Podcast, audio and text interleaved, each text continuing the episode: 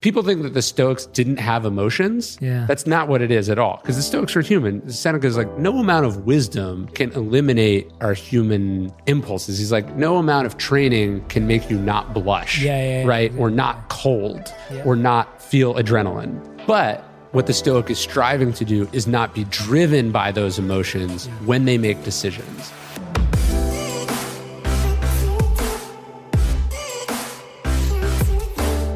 Everyone, welcome back to On Purpose, the number one health podcast in the world. Thanks to each and every one of you that come back every single week to listen, to learn, and to grow. Now, you know that I'm a big reader. I absolutely love books, and I love books that help expand our mind, help us learn new truths or old ones, and help us think differently. Now, today's guest is an author that I've been fascinated by his books for a long, long time basically because of my fascination with Stoicism, but also his way of making it accessible, relevant, and innovative for the modern world. I've interviewed him twice before this. We've been on some incredible walks in New York City as well, maybe a couple of those.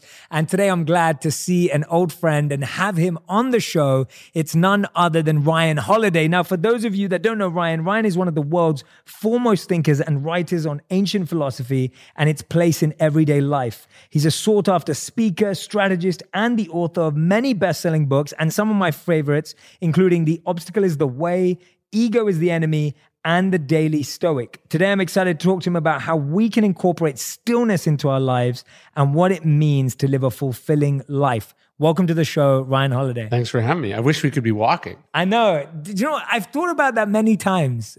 Like, could you do a good interview walking? Yeah. And I think the audio police would be on my case and Yes. they'd be like, Jay, the audio is going to be terrible. no one's going to You, can't control the environment, which would be bad, but like it, it is ironic that I find sort of the most stillness like in movement. You know, so like for me, like I do all my phone calls walking. So like if I have to do a phone call with someone, I walk. When we met in New York that time, we're like, why would we sit here? We could go for. I like to go outside. You get moving, and then weirdly, it slows the.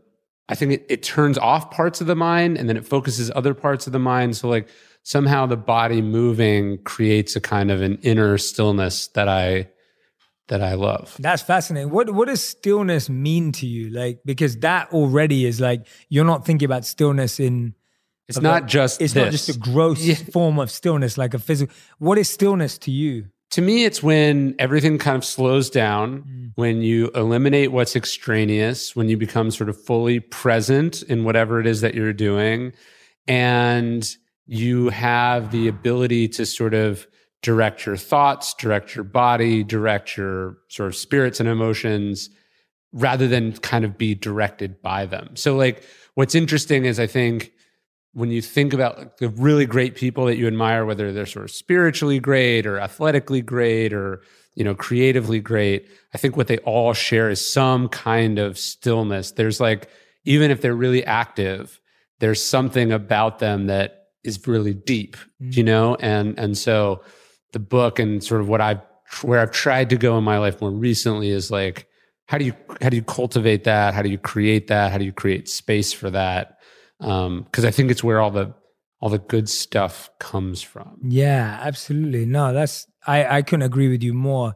I mean, when you're talking about stillness though, you're a dad too. Yeah, and and I'm intrigued by how the process of stillness. I'm not a dad yet, Yeah. so I'm asking as as early coaching. Yeah, yeah. I mean, I'm married, so I you know it, it hopefully will happen at some point. Yeah. But you know, what's the latest adventure you went on with your son, or where you see stillness in that relationship? so that's actually like every morning we get up.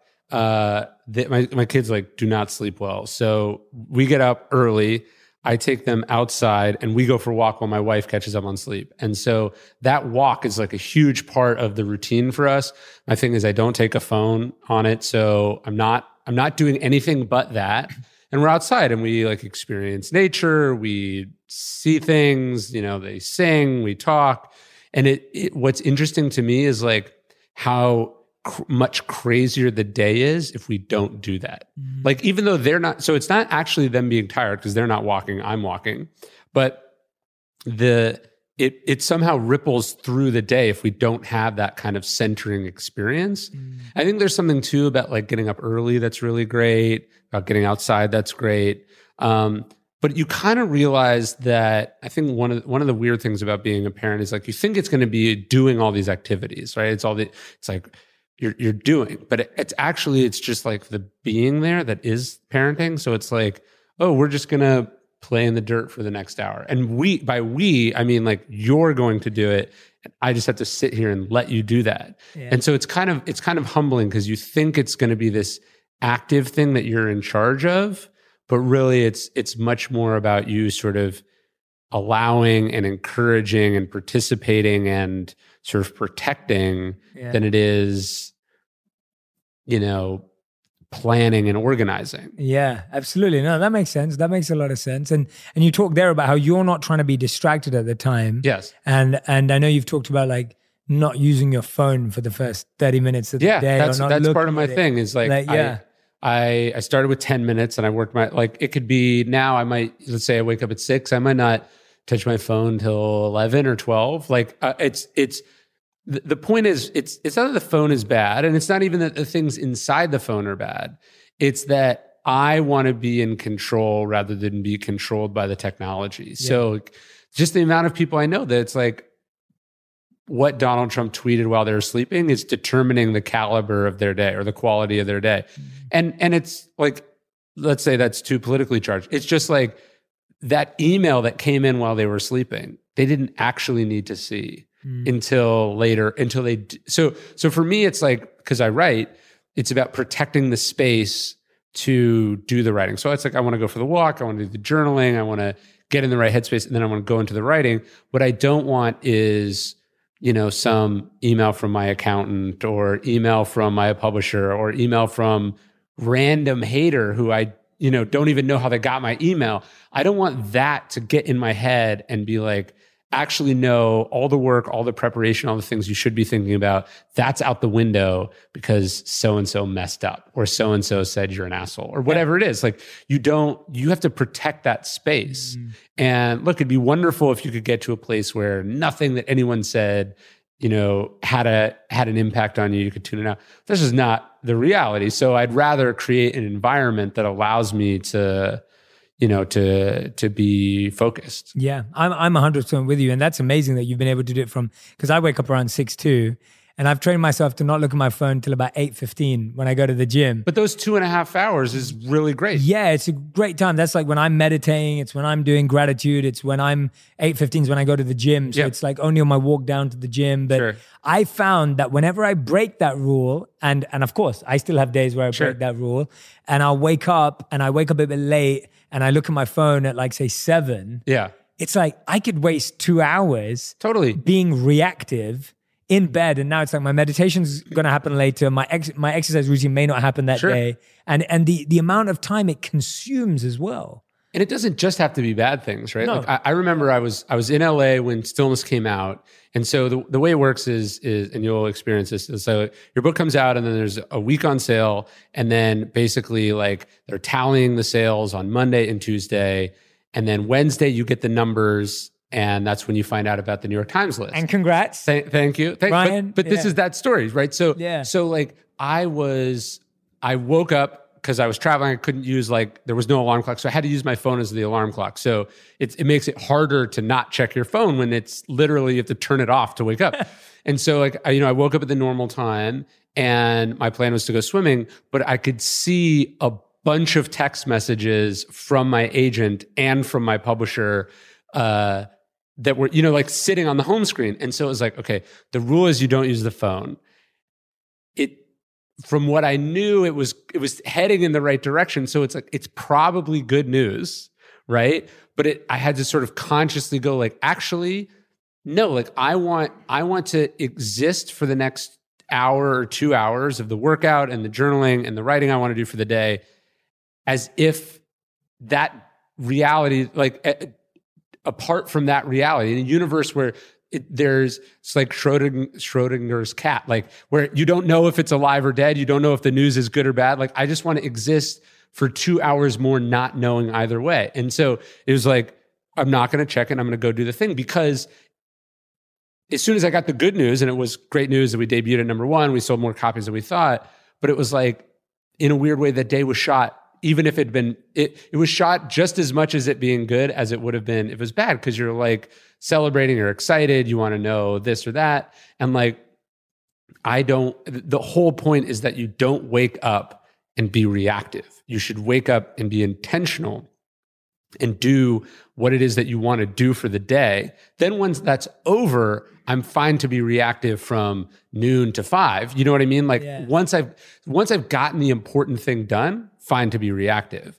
But I don't want to be reactive if it comes at the expense of the daily practices that I have. Yeah. To me, that's what stillness is actually about. Yeah. And, and that's the benefit, right? Because a lot of people may listen to that and be like, well, Ryan, that means you just don't want to celebrate and, you know, you can't be happy for yourself. And, yeah. you know, what, what's your issue with like just having a moment? Yeah. You work so hard. But actually, what you're saying is the benefit is you can be happy after, but you still want to create that space in your mind where you get to exist, be intentional, and basically train your mind out of being reactive. Because whether your mind is being reactively good or reactively bad, yes. you're still training your mind to be reactive. Yeah, it's like it's in a way, it's like people like, okay, I'm not going to read the comments on my video because they're negative or whatever, yeah. right? You, we get why that's bad, but then what will happen also is like you you post something and it blows up. You can waste a whole day refreshing, just take like just mainlining the ego, yeah, and and like sure uh, there's some days where you should do that or you know like you do that every once in a while. It's, it's not like the worst thing in the world. It's like having a soda or something. But you realize you could lose a whole day. Mm. and and so it's like wait the the the reward for my success in this instance is that i'm not doing the thing that I actually love doing. Like yeah. I didn't become a writer so I can refresh things, you know? I didn't become a writer so I could count the likes or the comments. I became a writer because I genuinely enjoy writing. Yeah. And so I actually you want to see anything that deprives you of the chance to do that as mm. like I think it's like, you know, Bob Dylan didn't want to go accept his Nobel Prize thing. It's like yeah, I totally get that. Like yeah. it's not that he doesn't want it, it's that it's like he doesn't want to fly and waste a whole day doing something that he didn't try to get in the first place. Like yeah, yeah. that's the the highest level of doing it and probably more discipline than I have. But yeah. like, yeah, I think early in your career you think like doing interviews is going to be awesome, getting attention is going to be awesome, you know, like seeing yourself hit number 1 is going to be awesome. And then if you actually get to the right place about it, you see those things as like distractions from what you actually want to be doing. Mm. That's powerful. That's powerful using the word distraction from what you want to be doing. I read this thing, this like sort of obituary of Kobe Bryant, and they were saying like this ESPN reporter was saying like sort of two weeks, two or three weeks before he died, she had texted him to say like, "Hey, I want to interview you for this story." And like on the one hand, yeah, the reason you want to become the world's best at whatever it is you do is to be interviewed. You want to see yourself on ESPN, and he has shoe deals and social media followers and things that would benefit from being in the media. And his response was like, he texted her back. He's like, can't, my girls are keeping me busy. Like, hit me up some other time. Mm. And first off, the discipline that takes normally is incredible. Mm. But I'm so touched by the idea that like he didn't know how much time he had left. Mm-hmm. And so, and he didn't, he doesn't control that, right? Like, he doesn't control the fact that he's about to be deprived of years of life but he does control whether he's going to waste 15 minutes or not. Mm. And he chose in that moment to not waste it. And he gave that time to the people that he loved. Yeah. And I'm so I'm so touched by that. I think to me that's like his final performance, mm. right? Like, and so I I try to think about that always. Uh, and and I've thought about it for a long time, but I'm always looking for examples of like the, that sort of powerful no yeah. or that you know ability I was uh, I, I, called Robert Greene this morning, uh, who's been sort of my mentor for a long time, and I was like, Robert, I'm like driving by your house on my way to this thing. Do you want me to stop by and say hello? And he was like, I'm doing my work right now. Let's see each other later. I'm like, like uh, you could be insulted by that, but actually, I was like, so, I was like, oh my god, this is this is how yeah. it, this is what it takes to be great. Do you know what I mean? Yeah. And like, so in a weird way, I'm I not only was I not hurt, I was like that's yeah, that's that's, that's my lesson. Yeah. That's professionalism. Yeah, Do you know what I mean? Like, yeah. And, but because it, it's easier to say yes, it's easy to be like, oh, come over, like, oh, turn on the TV, or oh, you know, whatever. It's easy to say yes. It's hard to say no. Yeah, absolutely. There was another interview you remind me of that with Kobe Bryant, and he, I think it was one of his last interviews as well. I can't remember what channel it was on, but he was asked like to describe w- with one word a few things in his Yeah. life, and so they ask him like basketball. He says love, and LA, and he says home, and then they ask him uh, retirement, Yeah. and he says peace.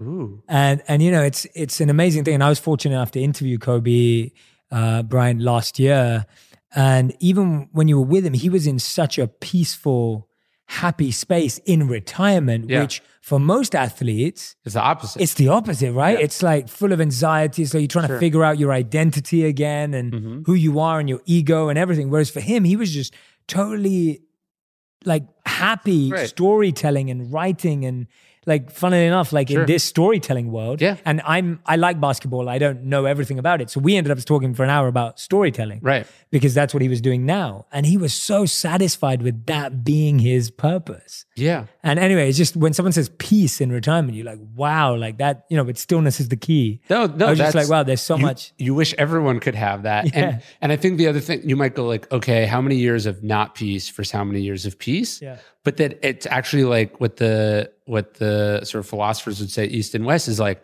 one minute of it is everything. Do you know what I mean? Like if you could experience it for one minute, you've experienced it for eternity. Yeah. You know? And and so um to get there at 40 is impressive. To get there at all is impressive. Mm. Um, and and I think the the you know the sort of stoic practice of memento mori, uh, where actually a memento mori you ring. give me every the day. coin Yes. I, have, I have it up and Oh, you do? yeah yeah, yeah. So I started wearing this ring too because I want to like sort of touch it always. But yeah, the the idea of like death looming over all of it should put some urgency on it. Not like oh I have till I'm like people go oh yeah when I retire when I'm 60 Mm. I'll get to do that. But like you get hit by a bus, you know, your helicopter could crash. Like you get cancer, you know, like you're the, the idea that death is death should be this sort of urgent thing reminding you not to take the future for granted and that like you got to be working towards that stillness or that peace or that focus or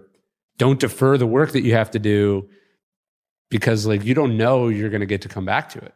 Yeah, absolutely. And and I mean, with all of these teachings, like obviously Stoicism's been something that you've been helping all of us understand, and and I love it. I, I absolutely love it. But from that, which of the teachings in this book has kind of like was there a teaching that almost surprised you or took you longer to wrap your head around as you've been writing all these books like that's kind of come to the fore in this one yeah I don't know. I like mean something you di- didn't believe in straight away but kind of like you know Yeah, that's a good question. I mean, one of the things I struggled with a little bit more in the book uh, that I like, I wanted to tackle things that made me uncomfortable, Mm. and and so like I've probably been an atheist since I don't know high school, late high school. on higher power Yeah, and, and so so and and I knew that chapter would be controversial, and like like I knew it would piss people off, and it did piss people off. Like I was looking the other day, like the first review on Amazon is some person who was like triggered by the fact that I was talking about this thing, and what I'm interested in is like things that are working for people, Mm. right? And it's like it's hard not to look back at history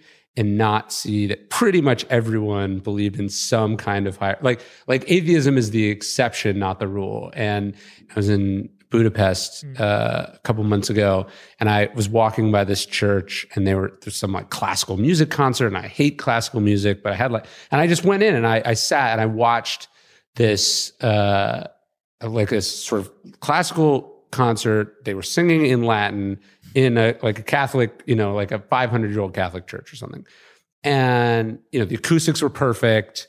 Like I understood none of it, but I was just like, this experience, like this experience is what people have been having for thousands of years.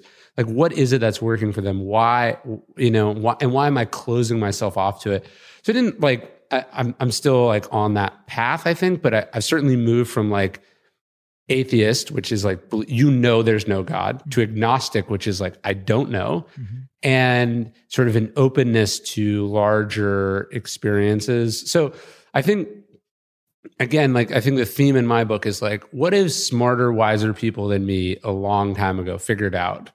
And let me try to articulate that in a modern context. And so that, that was certainly a, a big one for me. Yeah, no, I love that. And, and I just love how open you are because I, I've always said that to people. I'm like, with with any belief, it's like if someone was able to present to me a better, stronger case Sure. for a new set of beliefs that are timeless and universal in application, Yeah. I would adopt them. You Like, should. You yeah, should. right, yeah. Like as, as a genuine seeker of what works, Yeah. what is fascinating, and and what actually has an impact versus a fad or a trend that that may not have that longevity. Well, there's one of my favorite quotes from Epictetus is, is like, uh, it's impossible to learn that which you think you already know. And so actually, I feel like on the path towards wisdom of learning, you shouldn't be becoming more certain in your beliefs. You should actually become less certain and more open, right? And so I think it was sort of realizing, oh, this atheism is because I read a Richard Dawkins book when I was hmm. 19 which was great. And I'm glad I read it because it made me question things I'd accepted as a child. But that if if I'm just stuck there, I'm not I'm not getting better. I'm not learning, and I'm no better than people I might be criticizing for their own, you know, not thought out beliefs. And so, like, I think one of the things I've experienced as I've gotten older, as I've read more, as I've become successful, is like is is just a kind of a an an openness and a, a like less rigidity in my beliefs and and i think that's a theme in the stoics is just this idea of like yeah if someone can prove that you might be wrong about something or get you to consider some question that you previously thought you had the answer to they're doing you a huge favor Yeah. you know even if they're knocking down a whole structure that you've been living your life they're doing you a favor because like that was built on unsturdy ground Yeah. and so, yeah, it, it like seeking that out, embracing it, appreciating it, not not resenting it, not reacting against it has been. I think I think that's an important practice.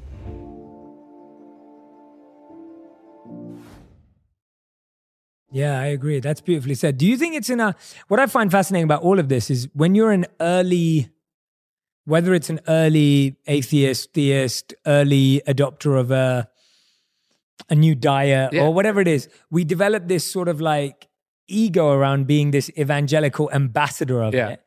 And you're like, you know, you're like putting everyone in their place, trying to school everyone. Is that coming from a what would be the stoic or the wisdom answer from? Because for me, it's like it's almost like a protective mechanism. Yeah. It's like what you're saying to others is what you want to say to yourself. Sure. So it's like if I've just started waking up at 6 a.m., I'm now the biggest Yeah. proponent of like, Yeah, yeah. you wake up at seven? Like, oh, you're slacking, right? Yeah, or like yeah. you you don't wake up till 6:30. Or if someone wakes up at four, you're like, oh no, that's too early. Like, you know, Yeah, yeah, because yeah. you become this false ambassador. Tell me a bit about your thought process around that ego or that. Yeah, yeah. It's like a projection. Like you're so insecure about it, you got to like convince other people about it. So then you're Exactly. Yeah.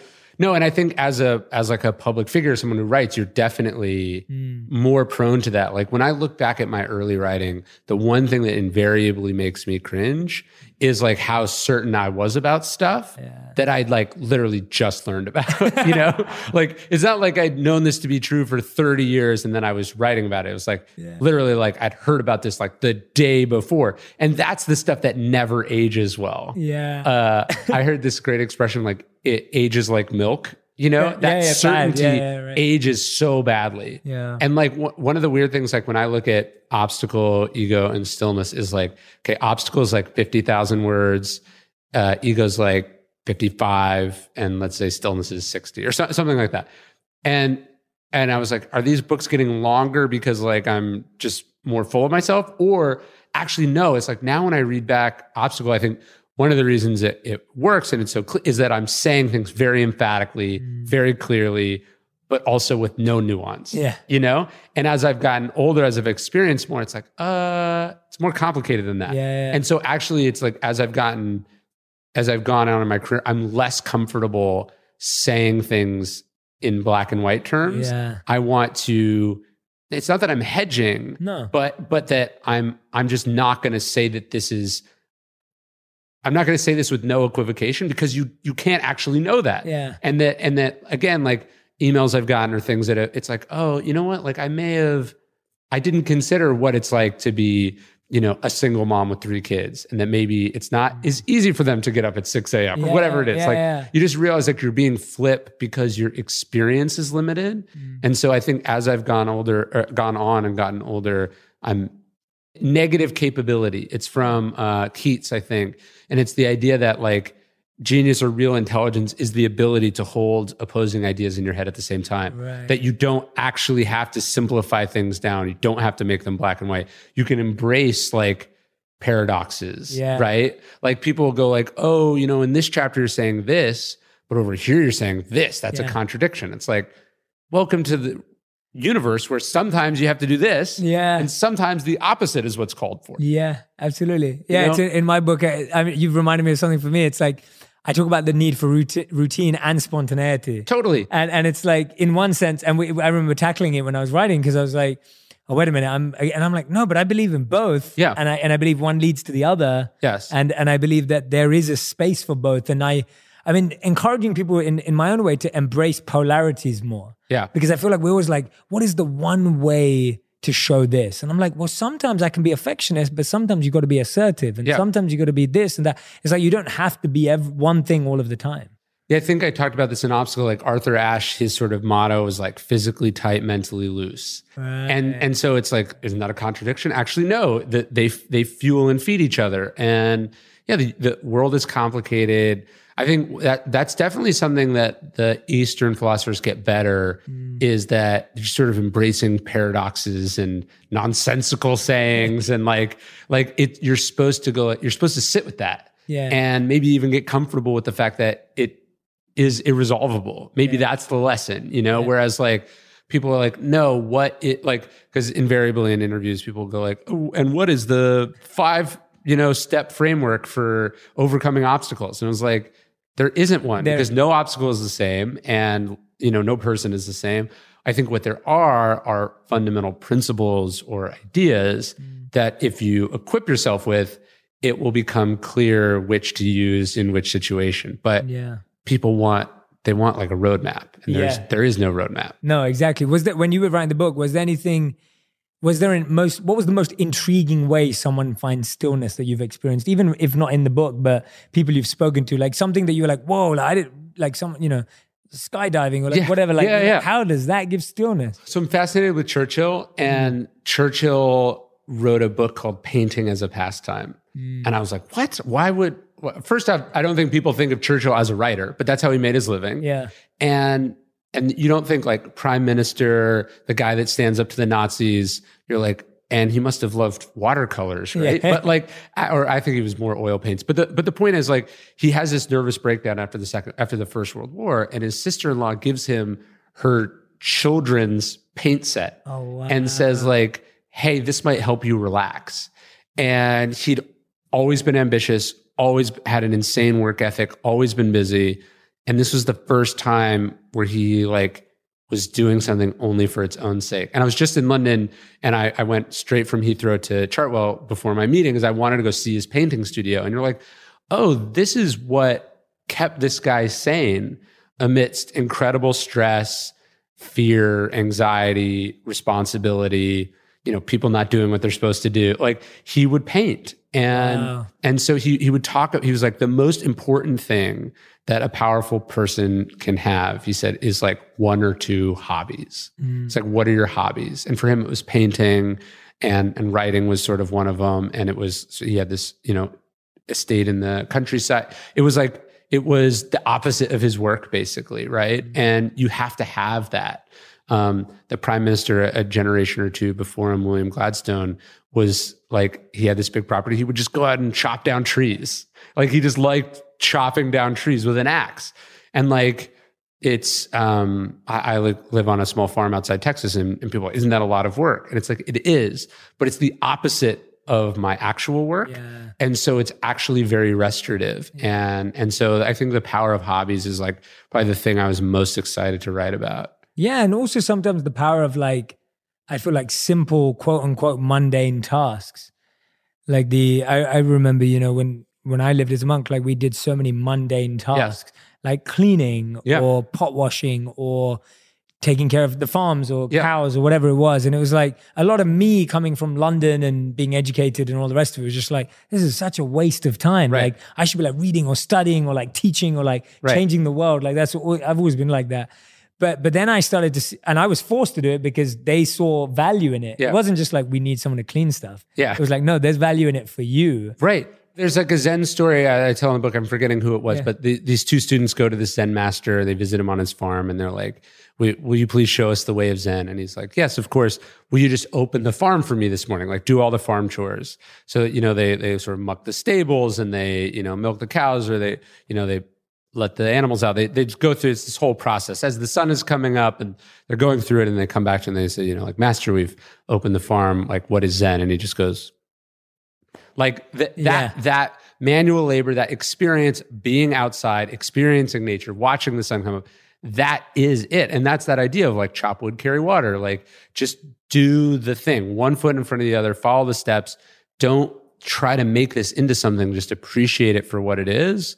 Um, is really great. Like, yeah, fixing fences on my farm, going out to feed the cows, going on a walk, just watching the animals like that is the experience right? And it's so the opposite of sitting at your computer answering emails that it's really even if it's stressful even if it's hard work even if it's exhausting it restores the mind in a different way. That mm. that maybe it's like if i just went and sat all my mind might be doing is thinking about those the things that i left at the computer whereas when i'm doing the task it forces you to become so present Yeah. and lose and you can't think about anything else Yeah. Being in the, now that you mentioned presence, being present is, you know, we've heard it a lot. People have talked about it a lot. The power of now. I mean, it's in all the Stoic and Vedic texts too, Sure. like of being in the moment. Like, what's your favorite way of being present? Or, or what is your favorite way of explaining to people what that genuinely means or, or what it means to you? Yeah, uh, I was talking. I was talking about Robert earlier. When I was thinking about becoming a writer, I had this sort of like year left on. a basically, I had, to, I had to stay at American Apparel for another year, I remember, yeah. and and uh, he was like, so he's like, he's like, there, there's two kinds of time in life. There's like alive time and dead time. Dead time is when you're like checked out. You're just waiting for things to happen. You're just like burning the days, basically. Mm. And he's like, alive time is like, what will you make of this, mm. right? And so for me, what I, I always, I always actually wrote. I have a note card on my wall that I wrote, you know, seven or eight years ago now that just says alive time versus dead time question mark. And I think about that, like what I'm what I'm thinking about is like, is this going to be a live time or dead time for me? So, like, yeah, yesterday I'm flying here, the plane's delayed. I've got a dinner that I, like you know tight window. I got to get my rental car, drive, go to the dinner. Don't want to be late. Blah, like LA traffic, blah, and and you can spiral really quickly. Like, I do this, this got to, and then what you're doing is not sitting in the chair that you're in, reading a book or FaceTiming with someone that you like or um, just not doing anything. Like you're what you're not doing is being where you are. Mm. And and so I I try to like always I try to always come back to the present. What I try to remind myself is like this moment is enough. Like you don't you don't actually have to be doing anything else. Like you don't have to go to that thing later. You don't have to be on time. Like you don't have you just have to be here Totally. and uh, it, it it's not something you you intellectually know and then automatically do. It actually has to be kind of like a mantra in your life that you're repeating all the time.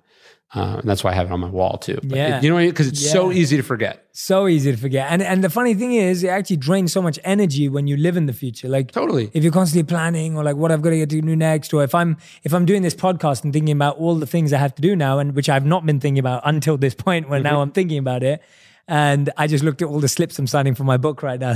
Are you doing pages? Yeah, That's yeah, great. Mm-hmm. there's yeah, there's the inserts, and and so it's like now that I just looked at that, and I'm like, when I start thinking about it, all of a sudden I'm anxious because Yep. I know how many I've to get through, as opposed to when I was just sitting here and being present. Totally, totally. And and then like what I what I remind myself is that it's arrogant. Like like doing an interview is hard. You know, writing a book is really hard. Uh, you know, uh, driving is hard. Hitting a hitting a pitch in Major League Baseball is hard. The idea that you are so good at this that you can do it while not 100% being focused i just rem- like that is arrogant like it is too like you are competing like I, I t- I say to myself like you're competing against the best writers in the world and you're competing against that kid uh, man or woman who wants to break in more than anything. The idea that you're so good and that people love you so much that you can do this with only 37% focus Yeah. is arrogant and that's when you lose. That is a great You know what I mean? I love that point. That is brilliant. Wow. Never looked at it like that. yeah. Yeah, Like no, it's spot on. I get it. like uh, in in baseball you have 400 milliseconds Mm. to to decide and swing at a pitch the idea that you can you can be thinking about your last one or your next one in that moment is insane It's right insane. Yeah. like like i think you know this now we ask this question because they're so politically charged we we ask the, we go like if you win are you going to go to the white house Yeah. Are you going to accept it and it's like you should not be thinking about that at all like you should not even have it should not even be a question like cross that bridge when you come to it Yeah. think about the fact that like you're in the super bowl tomorrow Yeah. and and the other team wants it really bad too Totally. so the idea that you can you can spend one millisecond not focusing Yeah. is is nuts. That is that's brilliant. I love that. I'm never gonna forget that. That's awesome. No, no, I love that. That's such a unique point of view, and uh, yeah, I love that. That's brilliant. And and then I think it it's not just personal success, right? Because Yeah. I think what you talk about a lot is like how do you apply these things to relationship? Like the idea that like your wife is loves you so much that you can only be 80% present, you know, or that your kid is it your your kid can do with with 32% of a father. Like, you know, it's like you promised to be there. Yeah, And the idea that you can do this and be on your phone, or you can do this and be mulling over your meeting tomorrow or whatever, like you're stealing that from someone. yeah. Now, when you talk about focus in that way, though, I feel like I feel like stillness and silence and all these kind of like they're so rare now, Yeah, sure. and so we're almost scared of them. Like Yeah. we're scared of what's rare. Yeah, of course. And we get scared of things that we don't do often. And so like when people talk about like like when you have an awkward silence, like there are no silences in this conversation because it's genuinely back and forth. But Yeah. if I didn't know what to say, I would be silent. But if you did that in a date scenario, if you did that in a interview, like I remember, uh, yeah, you've just when I was interviewing for a role in my company, I was interviewing people and none of them would stop to think yeah. because I think they expected to have an answer straight away. And I had one person who would stop and say, Can I think about that for a moment? Yeah. That's always so impressive. Yeah. Yeah. And I was so impressed. I hired that person.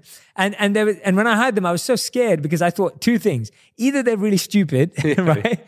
Or they're really smart. Right. And thankfully they ended up being really smart. Right. But it was like that point of just like we're so scared of stillness and silence. What have you like have you seen that? Have you noticed that? And like Yeah, yeah. Yeah. I th- I think we're afraid of what the silence is going to reveal. Like I think mm. we're afraid to look in the mirror, so we distract ourselves. Do you know what I mean? Like we know that the silence will reveal the emptiness, right? And so that's why we're always doing, doing, doing, talking, talking, talking. Listen, like the amount of of people I know that it's like they're listening to audiobooks, like tweeting, watching, like just just like can you just sit there? Like sometimes I'll remind my I'll yeah, I'll get somewhere early and be like, I'm just gonna sit here. Like I'm not gonna do anything. I'm just gonna sit here.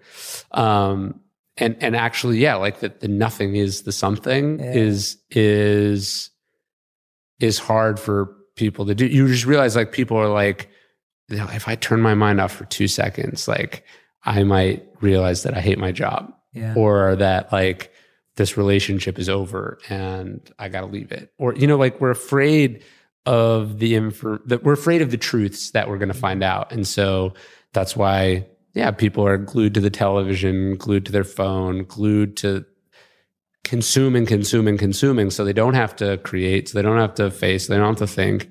And uh that that is I think yeah, that's the that's the problem of our time. Yeah, and that's the mistake too, because it numbs us from the reality that we're experiencing. Yeah. And then 5, 10, 15 years down the line, you're now like, oh, I've I should have known this before. Well, I, I talk a little bit in the book about like the Cuban Missile Crisis. Yeah, that, yeah, that- yeah. That's like that happens over 13 days. Mm. Just the idea of like allowing that to happen over 13 days, like now it'd be like, oh, we got to tweet out a response like right now. You know, like just the idea of letting something unfold, going like, I'm not sure I have all the information. You know, like Kennedy's expression was like, I want to use time as a tool, but not as a couch. Mm. So you're not like, it's not silence, it's not retreating, it's not thinking because you're afraid of facing it. It's that you're like, no, I'm going to deal with this, mm. but I don't want to deal with it like half cocked or only partially informed. And so having the discipline, but also the confidence to do that is really important. And I think, so I think at the end of the day, a lot of these emotional reactions, a lot of these instantaneous reactions, a lot of the chatter is rooted in like insecurity and fear and anxiety.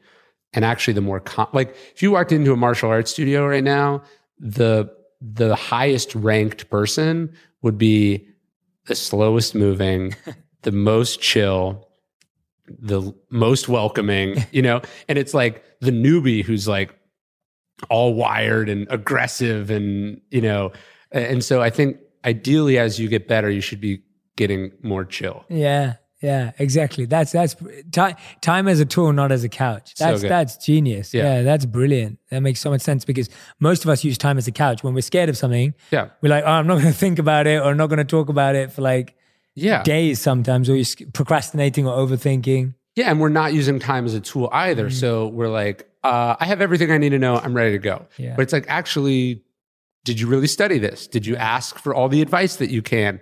Did you walk through what could go wrong? You know, did you get uh, you know, information from people who disagree with you? You know, like have you actually done that? Like Yeah. most of the I would say I would say most of the conflicts I've gotten in sort of professionally, creatively, most of the the, you know, it, it came from me rushing in like Mm. i unthinkingly escalated or you know pushed ahead when like maybe i could have ignored it Yeah. or maybe i could have slept on it. Or maybe i could have written the email deleted it and rewritten the email. You know like like uh, lincoln was famous. He would he would write these letters. Like you know someone would piss him off. They weren't doing it he'd write this like you're the he would just light them up. And then he'd put it in his desk and he'd never send it. You know and and just the just that idea of like okay i'm gonna i'm gonna say what i'm i'm gonna do it but i'm gonna wait before i send it. Yeah. And yeah just not doing it out of anger. Not, that, people think that the stoics didn't have emotions. Yeah. that's not what it is at all because the stoics were human. Seneca is like no amount of wisdom can reduce can, can eliminate like our human impulses. He's like no amount of training can make you not blush Yeah, yeah, yeah, right? Or not cold. Yeah. or not uh, feel adrenaline. But what the stoic is striving to do is not be driven by those emotions Yeah. when they make decisions Yeah. so it's not that you wouldn't lust after something it's like are you going to blow up your life Correct. for five minutes with a stranger Totally. right Yeah. it's it's not um, should you strive to be the best in, in your sport or in your field but it's are you gonna are you gonna do it because you love it not because you're trying to prove your dad wrong or what you know like Yeah. yeah, just doing it from a, a place that's not the stoics now we talk about it's like find your passion the stoics were like passions are bad you Mm-hmm. know passions are like these demons that possess us and they're so about not doing that what I found in most of our emotions, because a lot of people would be like, "Oh, well, if I meditate, do I get rid of stress completely?" Like, and I was just like, you know, one of our teachers, uh, f- like thousands of years ago, there's a teacher named Yamunacharya, and he would talk about he was a renunciate, so he would he would and he was free from sex life. So he, you know, and and his risk, he would always say, like, I I have a, it's it's not that I never have a thought of Yeah. sex or lust. yeah He was just that I have my response to it. Yeah. And his response is now shortening the time Yes. of how long he entertains that feeling. Yeah, I think And- Viktor yeah. Frankl's like there's stimulus and Mm. there's response. And what you're trying to train is that space between those two. Totally. And I think early on, we're prime there's no space. It's like this. And you're just trying to if, if you can add a half second, do you know what I mean? Yeah. To to just even like to just even go like, no, I'm not gonna do that. Totally, yeah. Uh, or I'm gonna do it this way instead. Yeah. Or maybe I'll do it tomorrow. Like, Totally, like you write the letter, but do you have to send you write the letter because you're so angry you're going to go do but do you have the control an hour later not to put it in the mail Yeah. That's uh, my my thing with that is I'm always just like I need to sleep on stuff. yes I need to take the day, think about it, stretch that moment Totally, out. totally. Because yeah, your initial reaction is usually fueled by ego or you know, if you're responding to something or reacting to something. yeah And, and I see that myself all the time, but you, you have to give yourself that space to allow your ego to feel it. Give yourself that space to feel the fear if that's what it is. Yeah. And then, yeah, I love that. I love that. And today we're just in this send culture, right? That's the challenge. Like, you don't even think about sending a million messages a day. Yeah, I think, and Seneca's point is like, look, it's okay to be afraid. It's okay to grieve when you lose Yeah, someone. of course. But it's like a year later, if you're still crippled by that thing, you got to do some work to walk through to. Pro- so it's like, uh, I think Nassim Taleb was. It's not about the elimination of emotions. It's about the domestication of them. Mm. You know, a dog is the same as a wolf, but it's been trained and bred. Some of those things have been bred out of them Yeah. to a level that allows them to function in society. You know, Yeah. like, but there's still that little bit of that wild animal in there. You got to keep it on a on the chain. Yeah, I love that. Let's dive into We've been talking about, for all of you who are listening and watching and loving this conversation, Stillness is the Key by Ryan Holiday. It's already uh, number one New York Times uh, bestseller. So make sure you go grab the book. But there were a few pages that I just turned in it that I want to. I remember we did this for the Daily Stoic too. The best things about Ryan's book is they're just, he's a great storyteller. The stories are unique, fresh. You might never, I've never heard any of those stories about Churchill and was it Gladstone? Yeah, yeah, that ever before. And so, yeah, he's a great storyteller. But there's this one that I picked out. And you can either tell the story or people can read it in the book. But it's the story you tell from the Let Go chapter. It kicks off the Let Go chapter, and you talk about the story um, that Kenzo once told of his student. yeah, Yeah. If if people haven't read the Zen Zen and the Art of Archery, it's incredible. But Yeah. like, you know, he, he's talking about how when he would train his students, he was like, don't even think about hitting the target. Just think about form, right? Like get lost in the form, get lost in the process. And that's actually something I, I kind of try to focus on my books is like, like, okay, whenever, and I know you have a book coming out so that, that we could talk about this a little bit. Whenever I hear someone have a sales goal for their book, I'm like, you're lost. You know, like you, you, you've already thought about this the wrong way because at the very best, your goal should be to sell an unlimited. Like the idea that you're like a million copies is success means you've like because what if what if you sell zero copies but you change the world? What if you sell 10 million copies and then it's disproven? You know, like like it's not about that. It's not about the end state. It's about the process, right? It's about 100%. it's about the impact. It's about doing it right because that's all that you control. And so we, we we think that it's all about goals and and certainly there are people who would be improved by having goals because they leave they lead an aimless life but actually for really ambitious talented people it's actually about removing goals because those are outcome oriented and focusing internally on process and form and and and presence especially with something like archery where archery is kind of like golf where like the harder you try the worse you do at it because you've instead of being present you're thinking about all these other things. And so yeah it- he would like he'd be like bad shot forget it. Good shot definitely forget Yeah, like yeah. what the form the form the Yeah. form and and you know, s- smooth and slow and and and and effortlessness that's actually what you're trying to get to and i think writing is like that music is like that acting is like the harder you're trying to be a good actor the worse of an actor you are Yeah, yeah, yeah. yeah you have to get lost in it. yeah totally And and that was I, I've recently started. I got a tennis coach recently. yeah tennis And also yeah So tennis was something that I used to play a lot as a kid and a teenager, but never was trained. Yeah. And I picked it up and I'm competitive, so I could play.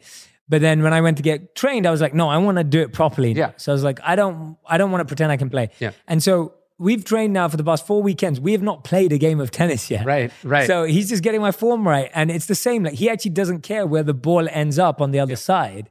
It's just all about my form and the swing, and we're doing backhands and forehands, and and it's so beautiful. Like it's actually such a fun way of learning. yeah But I can imagine if I was taught that as a kid, I would have been like, oh, I just want to play the game.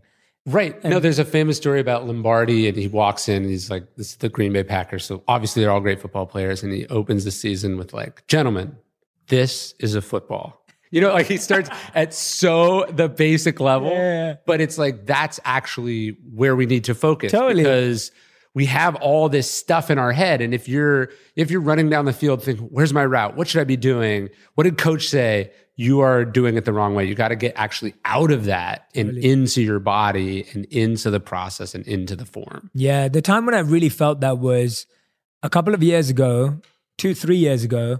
I tested like seven different business strategies. Okay. So seven different businesses, ideas, Yeah. concepts, revenue streams, whatever you want to call Yeah. it. And the interesting was that all seven of them worked financially, but I only enjoyed four of them Okay. in the process. yeah, sure. So financially, all seven worked. They Right. all reaped rewards. They all made money, but actually, only four of them actually made me feel happy when I was doing them. Sure. And so I remember going, I am never doing those other three things ever again.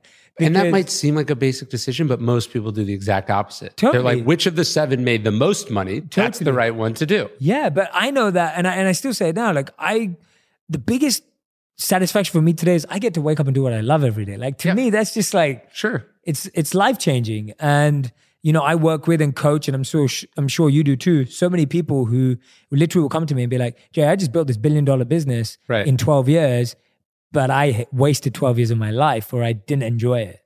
Well, One of the things that that was really helpful to me because I built this company where we work with authors and Yeah. and do ghostwriting and, and help build sort of the stuff we're talking about Mm. for people.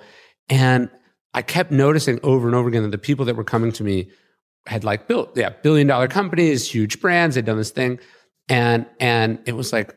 Wait, all they want to do is be what I get to do, right? All they Yeah. they built this thing that's way harder to do than what I do, and now they want to. And so I was like, I have to make sure it's so easy to get away from that thing because you have all these other opportunities. It's like, wait, if the if uh, the person becomes a billionaire and what they really want to do is write for a living, Mm, and I am lucky enough to write for a living without having had to be a billionaire, yeah, I got to make sure I protect that purity and that space and that privilege to do that thing that I have found what I love, and uh, and not be tempted away from it by what's more exciting, what's more lucrative, you know, what's more, uh, you know, the bigger ego hit, whatever. yeah, exactly. And I think those are such.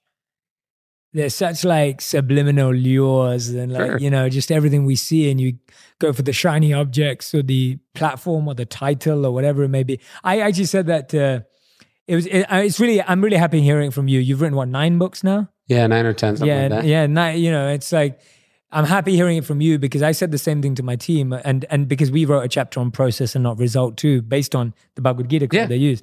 And so when I was writing that, I was I, I was explaining that to my team. I was like, I'm not writing this trying to be a New York Times bestseller or a Wall Street. I was like, that's not. I was trying to explain the concept through my own process. I was like, I'm trying to make sure we write the best book we possibly can write, and that I absolutely love, and that I'm enjoying while I'm doing it. And look, it, it- you have to do that because it's inherently unpredictable, right? Like, let's say uh, let's say eight of my first nine books did not appear on the Times list, Yeah. and they probably sold enough copies to. Yeah. Because the world isn't fair, because somebody made a mistake, because somebody had a vendetta. I don't know why, but like, like, am, is that going to determine success for me? Totally. Then I've just handed over my sanity, my happiness, my success to an outside entity hmm.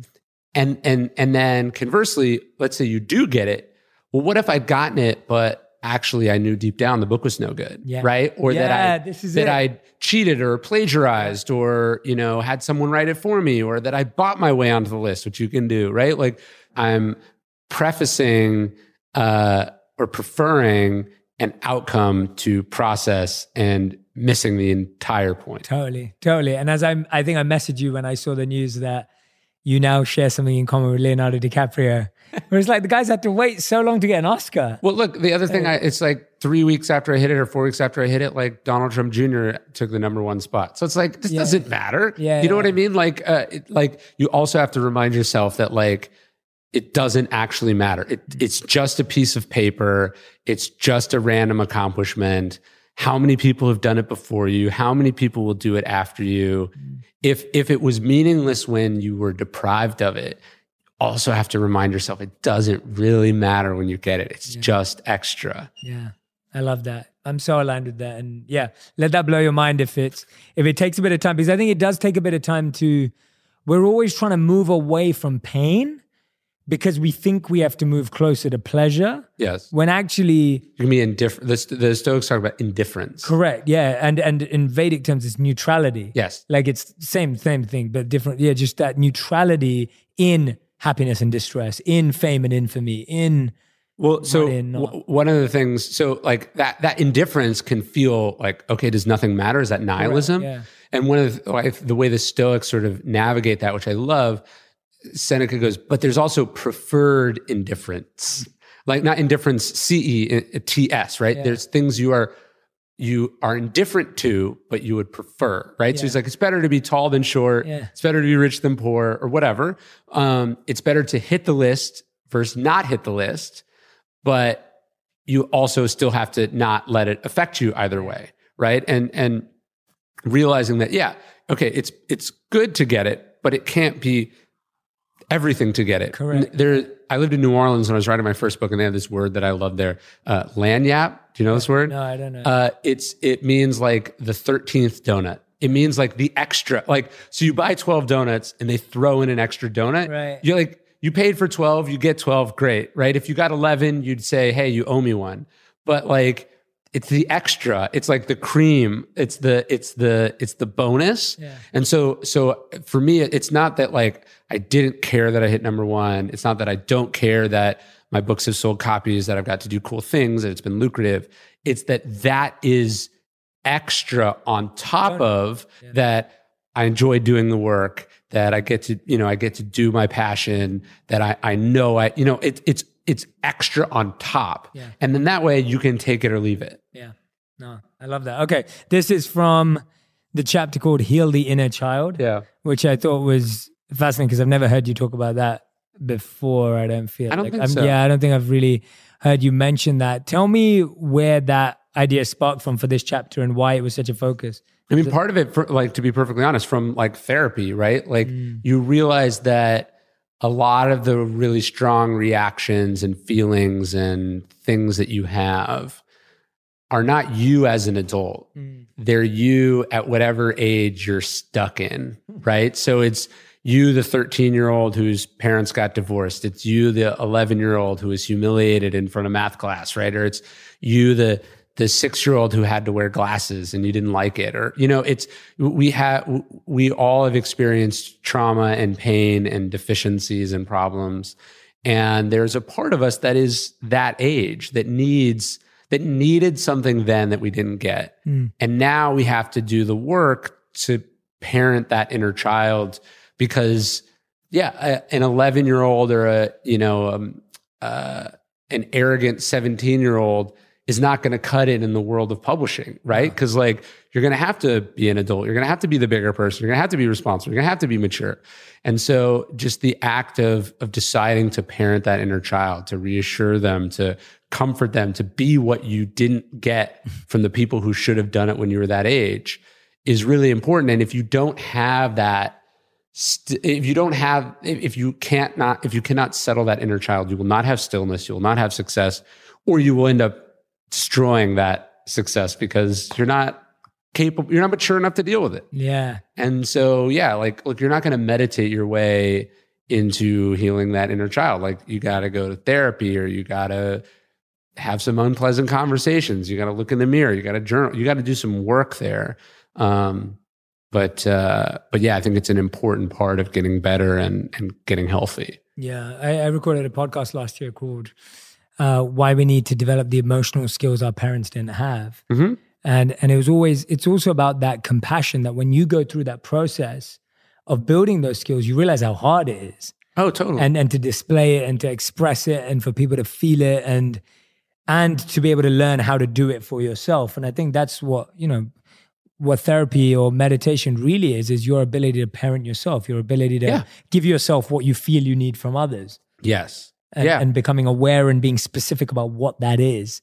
yeah just making sure your life is not ruled by Yeah. these emotional reactions or issues that it's not your fault that you have them Yeah. but it is your fault if you don't deal with them Yeah, yeah, yeah. you know exactly. Uh, yeah. and and it'll blow if you don't it'll blow up your marriage it'll blow up your work it'll blow up your you know it'll just make your life not as good as it can be and and yeah taking the time to to to do that like inner work is really really important Yeah, absolutely. So Ryan, we've got these two segments now that we Okay. end with. You're you're probably you're the only second person after my wife to have done this. okay So it'll be fun to do with you. It's called fill in the blanks. okay So you have to end the sentence, and you can All end right. it with more than one word, but you Okay. gotta end the sentence. So Good writing is never. Easy. Stillness is similar to. Well, I would say nothing, right? It's it's a, it's a singular. What I love about stillness is that like it's very hard to define, but everyone knows what it is. Yeah. You know what I mean? Like everyone's experienced it. Might have been in for me, you know, not for me, but it's like for one person it was you know watching the snowfall. For the other, it was playing the piano, and for the other, it was you know who knows, right? It's a Yeah. totally different Yeah, thing, yeah. but it is this singular, unique thing that. What I love about it is that it appears in every philosophical school and religion. Yeah. And there are very few things that that's true for. It's true. Absolutely. All right. I love that. Ryan Holiday loves. Uh, family work, like family writing, like family craft, and uh, life. Cool. Having a farm helps me. Relax, uh, disconnect, and uh, be active. I have no tolerance for. too too many things and unfor- unfor- unfortunately uh you know the expression of suffering fools like i have i have problems realizing like not everyone holds themselves to the standard to my standards Right, and that they're my standards and it's totally unfair Yeah. to expect other people to live up to a promise they never made Yeah, I've always found that hard. I've always, I, I can totally relate to that one for sure.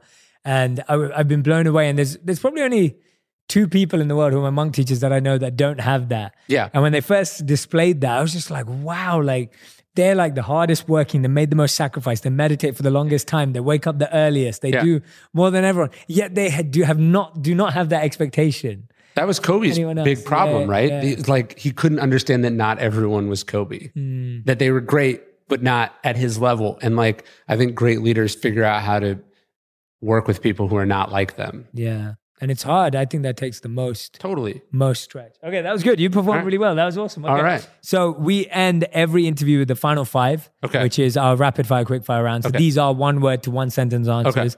Uh, they're a bit deeper than the other ones. The last ones are fun. So this is what question do you ask yourself the most? Does this matter? Oh, nice. Okay. The book you're most proud of and why? I actually think Conspiracy is my best book Ah, because it was interesting. That's most. one of yours that I haven't read. It was Okay. it was the most outside my comfort zone. It was the it was and and weirdly has done the worst.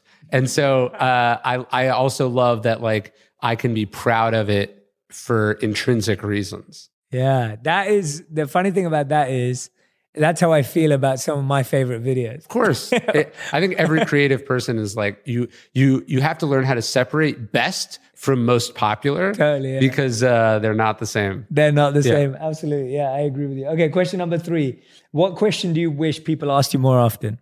I never have a good answer to that question. Ah, interesting. yeah, Okay. I just don't think about questions that I should That's be good. asked. Right, great. Because your fourth question would have been I would have asked you that question. So Okay. if you could create a law based on the teaching you've learned for the world to follow, what would it be? That's really good. Uh, I don't know, and and sort of mandating something sort of defeats the purpose of it. But like, oh man, that's really good. Uh, Take your time. I, I was talking to a Shaka Smart, who's the coach at UT, uh, the basketball coach. He's awesome, sort of very zen, very philosophical. He was saying that he works as a coach.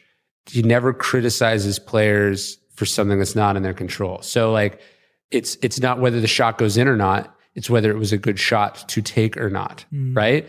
And so a lot of times in society, we try to hold people accountable for the the part after the ball has left their fingers, you know. And so maybe there's something about like sort of going like, hey, was this a good idea at the time you did it? Then you're off the hook.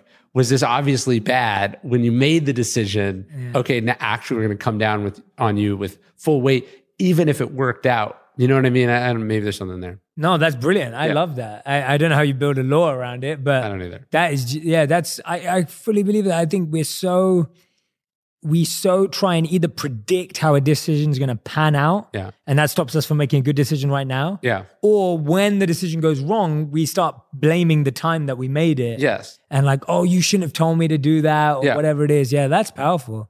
I really like that. Yeah. Like, was it a good shot to take? Yes. Yeah, that's really cool. Because look, you know, you a great shooter is only going to shoot 50 or 60% from the field. Yeah, so it's going to miss a certain percentage of the time. But if they don't take the shot, Yeah. they're not going to make it. So how do you how do you how do you it's easy to yell at them for missing Yeah. It- it's it's it's harder to go you'll get it next time Yeah, exactly. Or you made the right decision there. Yes. Or you made the wrong. It wasn't the. It wasn't that I'm mad that it didn't go in. Yeah. I'm actually more upset about the fact that you took a. You went for a three pointer. yeah there's there's like a famous story about john wooden where like uh Kareem Abdul-Jabbar or something made like a behind the back pass worked out great you know worked out perfectly and he was like i'm mad at you because you know a behind the back pass you know works 70% of the time uh chest pass in that scenario works 80% of the time Yeah. so the fact that you made the behind the back pass and it worked statistically does not make that a good decision or not. You actually made the right, right you made the wrong decision even though you got the right outcome. Yeah. Conversely, if you'd made the chest pass and it hadn't worked out, not it- you know that doesn't mean it's the wrong decision. Yeah, yeah, yeah. Yeah. Wow. That's yeah. That's that's a fun one. I like that a lot. Okay. Fifth and final question of the final five is: What's been your biggest personal lesson in the last twelve months?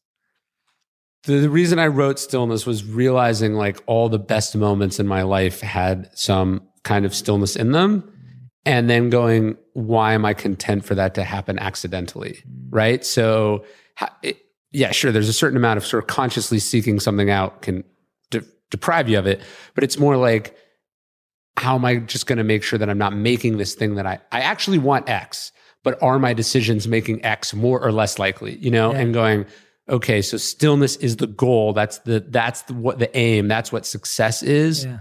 But am I making decisions that create more or less room for stillness? And, and so just that, oh yeah, all the great moments are like this rather than just sort of hoping that you accidentally get what you want. That's been big for me. Absolutely. Ryan Holiday, everyone. That was his final five. Stillness is the key. Go grab a copy of the book. We will put the link in the bio section and all other places. So make sure you go grab a copy of this book. Like I said, it's uh, Ryan writes some awesome books. If you haven't read Obstacle is the Way or Ego is the Enemy, which are two of my favorites, then go and grab those with this one too. They all they're all the same size.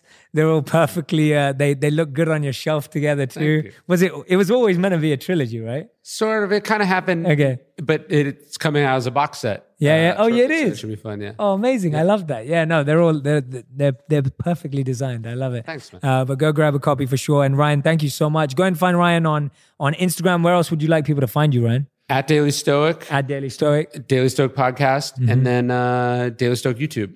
Amazing. Yeah, make sure you go check it out on all the platforms, everyone. Thank you so much for listening. What I'd love for you to do is anything that Ryan said that stood out, and there was a ton in this. I mean, there were incredible stories of people that I've never heard before. There's some great Zen takeaways and the little nuggets of wisdom that are from the book. Tag us both in the Instagram post when you share them because I love to see what you're learning and what you're gaining from as well, whether you're on Twitter, LinkedIn, Facebook, or Instagram. Put them out there. Make sure you tag both of us. And thank you for listening to On Purpose. Awesome. Awesome. Thanks, man. That was great. Appreciate it.